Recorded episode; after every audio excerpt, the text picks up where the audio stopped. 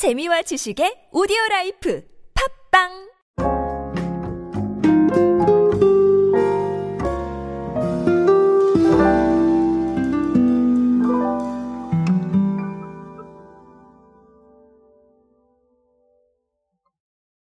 우리는 언제나 대체할 것을 찾습니다. 자, 이거는 MZ 세대에게는 굉장히 더 강한 의식으로 자리 잡고 있어요.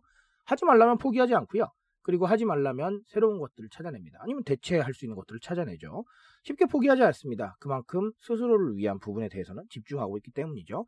자, 그래서 제가 항상 말씀드립니다. healthy pleasure라던가 이런 트렌드들이 나오고 있다라고 말씀을 드렸는데, 자, 이 상황에 대한 것들이 또 하나 나오고 있어서 어, 그런 부분들 오늘 정리해 보도록 하겠습니다. 안녕하세요 여러분 노준영입니다. 디지털 마케팅에 도움되는 모든 트렌드 이야기들 제가 전해드리고 있습니다. 강연 및 마케팅 컨설팅 문의는 언제든 하단에 있는 이메일로 부탁드립니다. 자 동원 홈푸드가 다가오는 여름을 맞아서 열량 부담 없이 즐기는 비비드 키친 저칼로리 양념치킨 소스 자 요거를 출시를 했습니다. 어, 제가 상세한 걸 조금 보니까요. 어, 100g당 열량이 30kcal라고 해요. 그리고 당 성분이 2g인 저칼로리 저당 소스 제품이다. 자, 이렇게 얘기를 했습니다. 자, 근데 뭐 당연히 양념치킨 소스의 맛은 그대로 잘 구현을 해놨겠죠. 그래야 팔릴 테니까요. 그렇죠? 자, 그래서 어, 상세한 부분들을 조금 생략하도록 하겠습니다. 제가 항상 말씀드리지만 저는 제품 광고를 하는 건 아니기 때문에 그렇죠? 자, 그런데 이게 사실 뭐 다는 아니에요. 왜냐하면 동원 홈푸드가 2020년부터 비비드 키친 저칼로리 소스 5종을 출시를 했었는데 뭐 토마토 케첩, 머스터드, sweet chili 이런 제품들이요. 자, 근데 이게 어 100g당 40kcal 미만의 부담 없는 열량인데 어, 온라인 쇼핑몰들, 주요 온라인 쇼핑몰이라고 하면 뭐 저희가 뭐 쿠팡, SSG, 뭐 마켓컬리 이런 것들을 생각하실 텐데 자, 이런 온라인몰에서 약 70만 개 이상이 판매가 됐다고 합니다. 오, 상당히 많이 팔렸어요. 그렇죠? 음. 자, 아, 여러 가지 말씀을 사실 드릴 수 있을 것 같아요. 저는 솔직히 그렇지만 아, 클립은 항상 네, 짧고 굵게 예, 말씀을 드리고 있죠. 그래서 아, 일단은 healthy pleasure를 좀 생각을 하셨으면 좋겠어요. healthy pleasure라는 건 우리가 즐겁게 건강을 챙기자는 거죠. 결국은 나를 위한 선택이잖아요. 그런데 그 나를 위한 선택이 너무 고통스러우면 힘드니까요. 좀 더 길게 갈 수 있는 재미있는 방법들을 찾고 있어요. 그렇기 때문에 결국은 대체제를 찾고 뭐 우리 제로라던가 뭐 이런 것들이 많이 좀 나오고 있는 것이죠.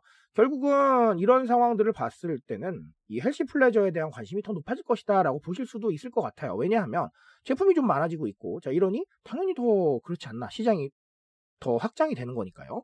자, 근데 조금 더 본질적으로 바라보세요. 결국은 스스로를 위한 선택을 더 많이 내리고 있는 거고요. 그리고 스스로 관리하면서 더 스스로를 위한 선택들을 하는 거예요.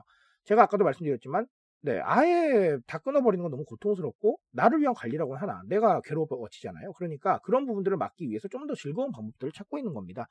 결국은 스스로에 대한 집중이고 스스로에 대한 관심이에요. 그래서 앞으로도 이런 상황들이 더 많아질 것이다.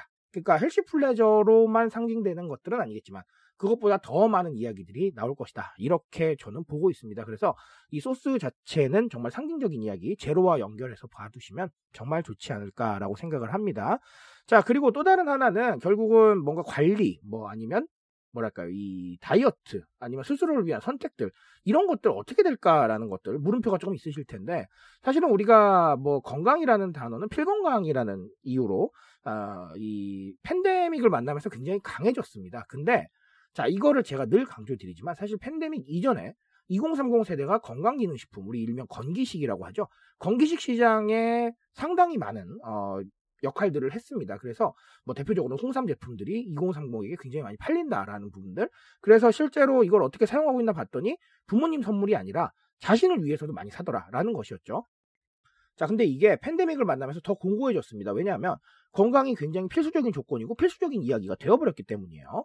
자, 그러면 사실은 우리가 뭐 이제 엔데믹이라는 단어도 어, 사용을 하고 있고, 어, 그렇게 이제 팬데믹의 영향에서 조금 조금씩 벗어나고 있는 상황에서는 그렇다면 이게 좀 빠지지 않을까라고 생각하실 수도 있는데, 아, 저는 아니라고 봅니다.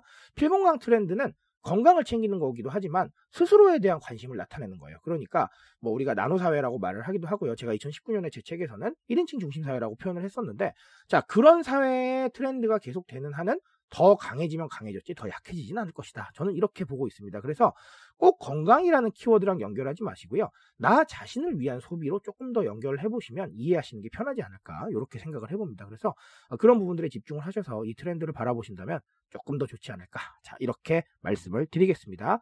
자 오늘도 두 가지 말씀드렸고요. 저는 오늘 여기까지 말씀드리겠습니다.